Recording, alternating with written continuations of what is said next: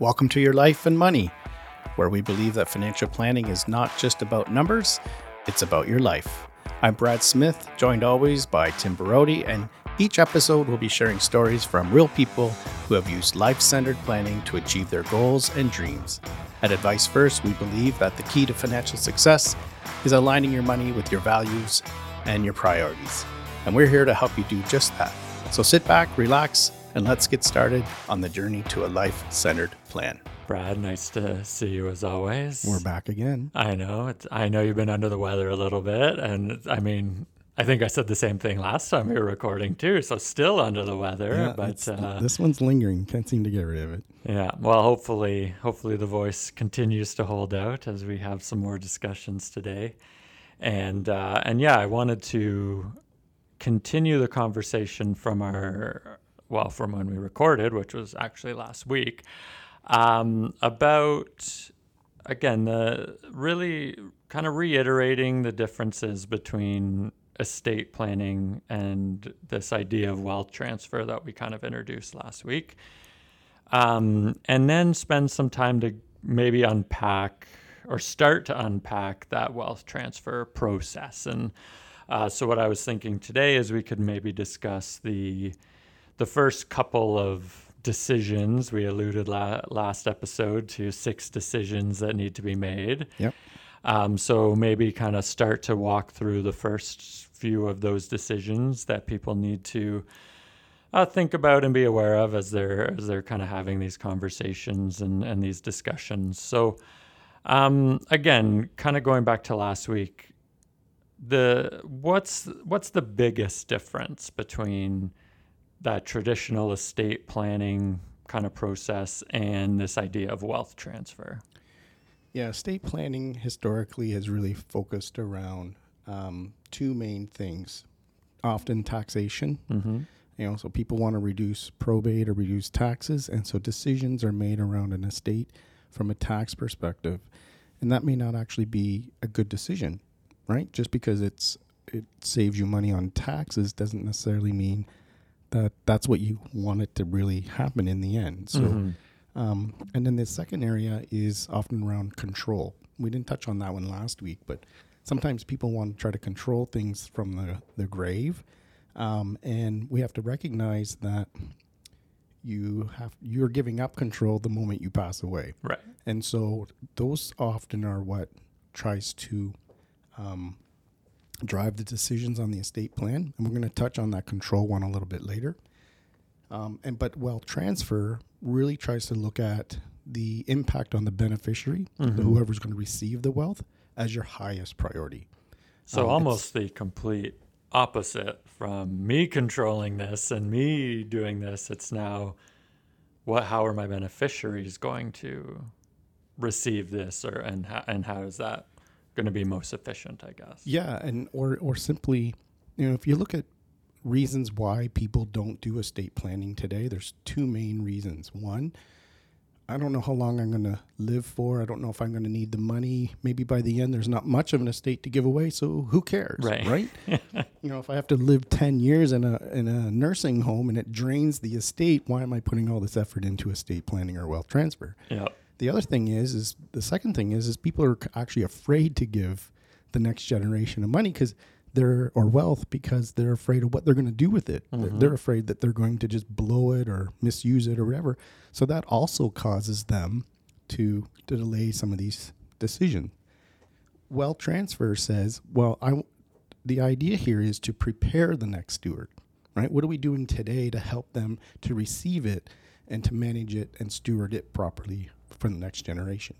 And so it helps take that time, or it helps take that pressure off, or mm-hmm. that concern away about what the next generation will do with it, because we're an active participant in that process to prepare them to make good decisions with it. And I think one of the things you said, but kind of jumped out at me, is the idea of stewardship. So again, preparing the next steward is what you said, and being a good steward is very, very different principle to what I guess most people would traditionally think about as this is mine and what do I do with it, not, again, how do I be a good steward of what I've been given.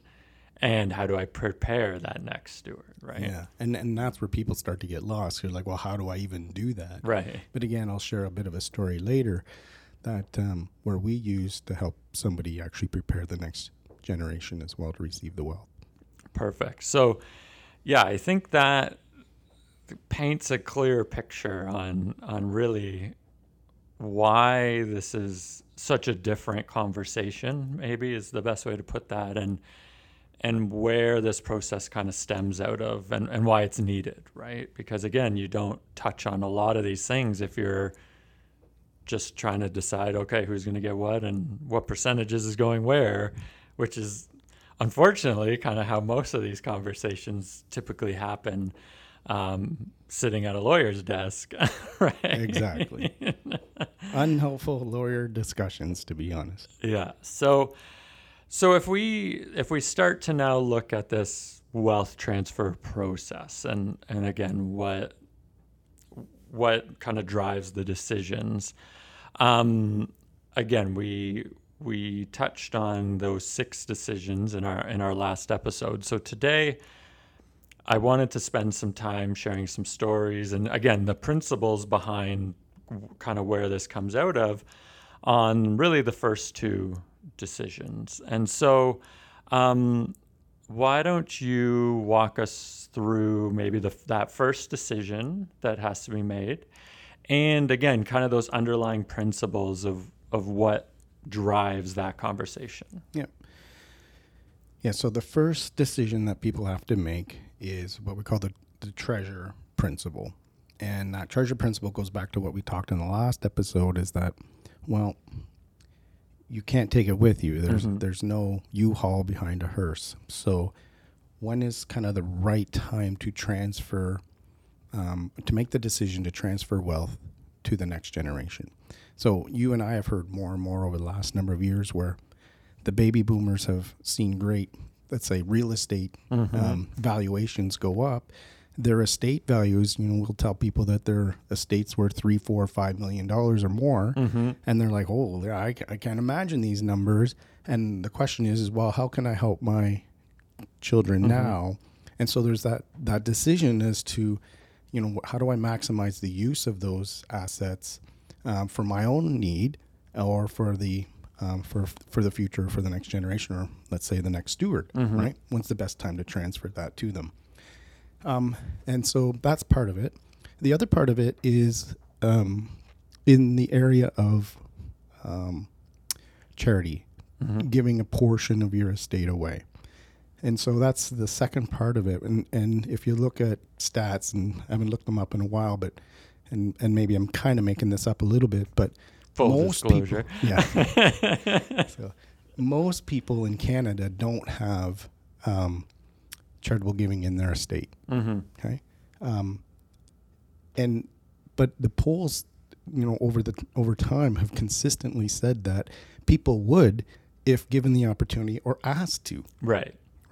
And so we want to make sure we ask that question about giving money away or to do some charitable donations through their estate. So that's kind of the treasure principle. Do I give some money away while I'm alive or through my estate? And who do I give it to? Is it to a charity or to the next beneficiary or his next steward? Again, while I'm alive or through my estate. So there's a couple principles that we want to kind of unpack there and take a look at. And the first principle we want to consider is what we call the unity principle. And this is in the case where there is 2 partners in the relationship, right? So let's say it's a husband and wife in this particular case. So what we want to do there is we want to say, well, my partner is there to complete me, not to compete with me. Okay. So we want to make sure we're unified. And a lot of people will get stuck on this one specifically, like, because I know we've seen it. Yeah. You can imagine that husband and wife or partners don't always agree on how things should be distributed. And sometimes it takes time for people to get on the same page on this one. And again, it reminds me of a client meeting I had many years ago. Husband and wife were in, and we were talking about this principle, and they didn't agree on how the estate should be distributed. And the reason is because there was an estranged son whom the father and the son had a blow up and a breakdown in the relationship. And dad wrote son out of the will. Mm-hmm. Mom didn't want to write son out of the will because she still had a relationship with him, certainly loved him and wanted to make sure he was blessed through the estate. And so we went back and forth and, you know, he doesn't deserve anything. Yeah, but he's our son. And how can we do this? And at one point during the meeting, the husband excused himself to go use the washroom. And as we were sitting there waiting for him to return, the wife turns to me and she goes, you know what? I'll just wait for him to die and then I'll change the will. Right. Great unity. Right. Not exactly the unified front that you want to take to the family, because when we talk about one of the decisions later, it's going to be a discussion, you know, right. The family communication decision. And you don't want to be going to the family saying, well, your father wants this and your mother wants that. You need to. And whoever dies first is going to be the loser. Of that argument. So unity is super important. Most people are unified in their decisions, and maybe not even around the charitable side. I had clients a number of years ago again. They fought over the distribution of the estate as well, and it was because in this particular case, the wife wanted to give more away of the estate than giving it to the children. Oh, okay. And the husband didn't agree with that. So they kind of went back and forth, and it was kind of fun banter and stuff. But in the end, you know, the wife always wins. So they ended up giving more of a portion of the family estate to charity than they did to their kids. But those are the types of things that we want to unpack and talk about and make sure people are unified. Makes sense. So that is the first kind of decision, and again, around the timing and transfer of assets, right, or of wealth, I guess, at that point. But there's another principle there that we need to kind of unpack on that treasure principle, and that is what we call the wisdom principle. Mm. And that is in regards to giving money to the next generation, mm-hmm. right? Mm-hmm. And so the wisdom principle states that you should not pass on wealth without first passing on wisdom. Mm. And that addresses that whole issue of people concerned that what the next generation will do with the money if they were to given to them. And so the principle that I share with people there is that wealth never creates wisdom. Wisdom seems like a no-brainer, but... Wisdom can create wealth, but there is no guarantee that wealth will create wisdom. And so we want to take one of the things we want to consider when we're talking about estate planning and wealth transfer. A lot of people think that it starts sometime in the future. Mm-hmm. Oh, I'm not old enough yet to have an estate plan or whatever. Actually, the wealth transfer process starts right now, mm-hmm. and that is preparing the next generation to be able to receive that. So we want to be transferring our wisdom to the next generation or to the next steward so that they manage it properly, as opposed to us being fearful of giving it to them and they might blow it. If there's a situation where you're afraid that they might blow it, then you kind of have to ask yourself 3 questions around that just to kind of break it down and figure it all out. One is, you know, if I give this money to whomever, Junior, what's the best thing that could happen, mm-hmm. right? But also, what's the worst thing that could happen to you, mm-hmm. okay? And then you want to kind of follow that up with, well, how serious is it? And then how likely is it to occur? Right. So those are the 3 questions. And if you kind of hash that out, a lot of people find that it's actually not as bad as their fear is when they really start to verbalize, you know, the best thing that could happen, the worst thing, how serious do I really think it is, mm-hmm. and how likely it is to occur. A lot of times that just comes down to preference. Right? Yeah. Oh, he'd blow it on a boat. I'm just making that up, right? Well, you think that a boat is a bad investment, and it might be, right? But he thinks it's a good investment because it's building into, say, family capital, mm-hmm. right? Mm-hmm. And so sometimes when you really unpack it, it's not necessarily as bad as you might think it might be. Right. And again, part of that, and kind of I'm glad you used that maybe example there, is there is that different mindset between generations too, right? So again, where mom and dad might see something as, I don't want to use the word, but wasteful or unresponsible, it may be a very different perception from whoever is using that, again, asset or whatever it is. Again, they might have a very different perception of what it is to spend that money and that sort of thing. I'm glad you kind of brought that point up as well and used that example. Because it kind of ties into some of the other things we've been talking about as well around, again, the difference in transitions between generations, and everybody, it's part of having that discussion so that everybody's on the same page and understands each other and where each other are coming from as well, which again is jumping ahead a little bit again to that discussion decision. But yeah, there's a lot of different kind of impacts that it can have along the way. Well, you make a good point around one of the things that we always talk about, and that is, life is not a rehearsal. Mm-hmm. Getting the best life you can now and in the future, before it's too late, sort of thing. Yeah. And so what we're seeing in differences in between generations is our parents' generations tend to just defer everything to the future, mm-hmm. because, we might go through another war or famine and, work and accumulate and then die. Right. Where the next generations come along and say, no, I understand the need for the future, but I also want to equate that with more of the current, mm-hmm. as well, and balance life now and in the future.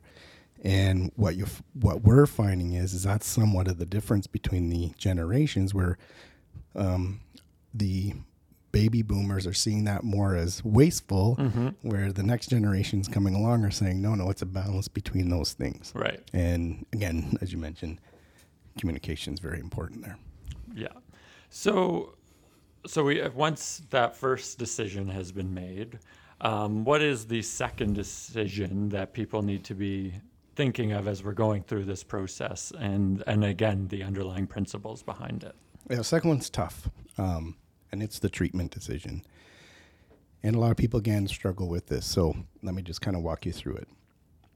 The principle is, I love my children equally. As such, I treat them uniquely. So most people think that that if they love their children equally, they have to treat them equally to demonstrate or to prove that they love them equally. So we'll see a lot of clients say, I want to take out X amount of dollars to help my kid, one of my kids buy their first home. Mm-hmm. Great. But then they always follow it up with, so I need to bring out the additional amounts to pay off their two other siblings. So really now it's 3 times the money that I thought I was going to pull out. Okay, hold on a second. You get down to the basis of it. It is because they want to demonstrate to their 3 children in this case that they love them equally. Right. There's no favoritism. No favoritism. That is not true. Right? You're saying there are favorites. There is in my family. I'm the favorite. We love our children equally, no doubt. Okay. But we treat them uniquely. Mm-hmm. We treat them uniquely according to who they are and how they were created. Mm-hmm. Okay. So people will always look for kind of, give me an example sort of thing. And you can't really tell people other client stories and stuff like that because of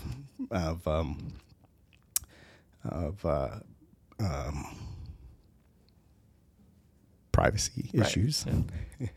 But what we can do is point to maybe a story or two that people can relate to. Mm-hmm. So sometimes people can relate to a story that actually comes out of the Bible, which is the prodigal son. So if you remember the prodigal son, you had the father and his 2 sons. And the one son came to his father and said, hey, give me my inheritance now. And a long story short, he takes it, he blows it, and then he comes kind of crawling back to his dad when he came to his senses. Mm-hmm. Okay? And the other son stayed home and didn't receive his inheritance right away. So stayed on the farm and worked. He actually stayed on the farm and worked, right. So that actually demonstrates the principle that, in that case, the father loved his boys equally. Mm-hmm. He chose to give the inheritance to the one. He took a chance on what that son might do with it. in this case, he kind of blew it, but no, he totally blew it. Mm-hmm. But it's not necessarily true. He may have taken it and expanded and did great things with it. But in this particular parable, he didn't.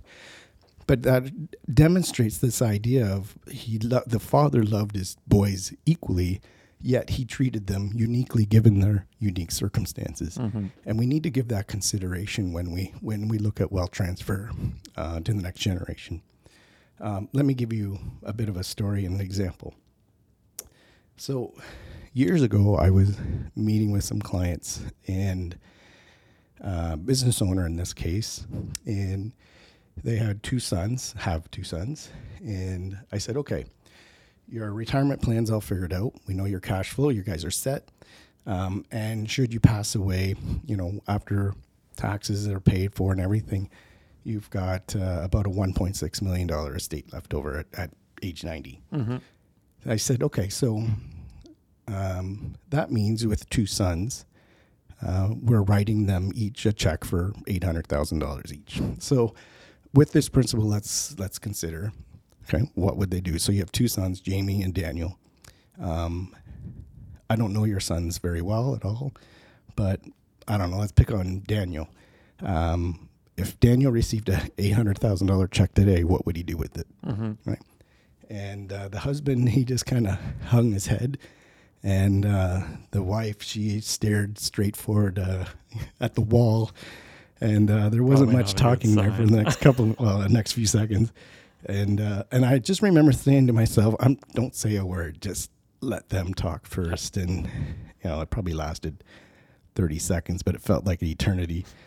And finally, the husband spoke up and he said, he probably would just blow it on drugs and prostitution, right? Mm-hmm. He'd just blow the money. And so they had an issue, right? They were like, we don't really know what to do. We don't want to give him the money. Right. Because he'd just blow it. But we want to treat the boys equally to demonstrate that we love them equally. Mm-hmm. Because just because he struggles with these things and doesn't make good decisions in our mind doesn't mean that we don't love them. Of course right. We love them. Yeah. Right? So we had to start to unpack that. Interesting in that is that the father said, this is what we'll do. We will we'll give Jamie his money, and then we'll put the Daniel's money into a trust for him. Mm. And that's what happens a lot, right? Right. And that's going back to that idea of trying to control things beyond the grave, mm-hmm. which is not necessarily a bad thing. It's just something we want to consider what the implications are before we make that decision to right. do that. And so I said to the husband, I said, all right, you're dead and gone. I'll be the lawyer. We're in the room with Jamie and Daniel. They get along. Yeah, they're good friends. And I say to Jamie, well done. You did great. Here's your $800,000. Daniel, sorry, man. We're not going to give you your $800,000. We're just going to put it into a trust and give you a little bit here and there as you need. You can come to me when you need money. Right? Exactly. I said, that's what a lot of people do, but what are the implications of that? What did we just do to the relationship between Daniel and Jamie in this case? And that's when they realized, we need to really rethink this, because I think we just destroyed a relationship between two brothers. That's quite the riff, right? Yeah. Immediately created out of nowhere, too, right? So, and that's the challenges around the treatment decision. We have to treat them. We love them equally, but we have to treat them uniquely. And then when we do, we have to consider the implications of that as well. So this actually ended up in a very positive state in this particular case. So what we did was we went back to that treasure principle. And we talked about preparing the next steward mm-hmm. and some charitable giving. And so they didn't feel that they needed to give $800,000 each to each boy at that time. And they did have some aspirations for some charitable giving. Mm-hmm. So we did some charitable giving, and we created a donor advice fund. And what we did was we funded the donor advice fund and had Jamie and Daniel as part of the advisors on that fund. Mm-hmm. And so put money in, we did some charity for the estate, but by adding the boys, we were able to teach them, investment, taxation, generosity, mm-hmm.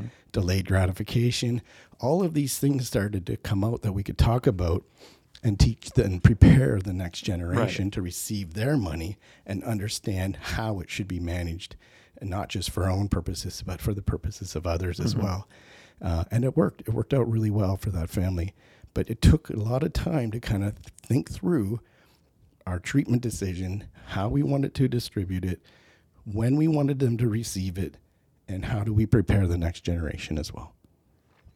Yeah, and I can't see that conversation happening very often, right? Like, based on their reaction, they had never been asked that question. Exactly. Right? And so, again, that comes back to the importance of asking the right questions and having that proper frame of mind when you're putting this plan together, so that, again, it is really your wishes that are happening, right? Right. You've unpacked it. You've talked about it. You're unified between you and your partner. And now you can start to go implement, right? So people get it backwards. They head to the lawyer. Right. Go and implement that. Right. Who tries to implement it, get the paperwork done, get the wills in place. But they haven't really thought through the implications of the consequences of all that they're trying to do. So if we get the right kind of questions up front, the right kind of decisions up front, and then we can go to the lawyer and say, create this for us, be an order taker, fill it. Right. Which is one of the later questions, is the actual preparation and execution of the documents. Yeah. So really looking forward into getting into the remaining four, which still might be a couple of episodes at this point. But yeah, going through the rest of those decisions and in this wealth transfer process, and unpacking those principles that drive those decisions. Yeah, we really want to encourage people to take a stewardship role of it, really think it through, be unified, and make good, solid decisions. Thanks for tuning in to Your Life and Money. We hope you found this episode informative and inspiring.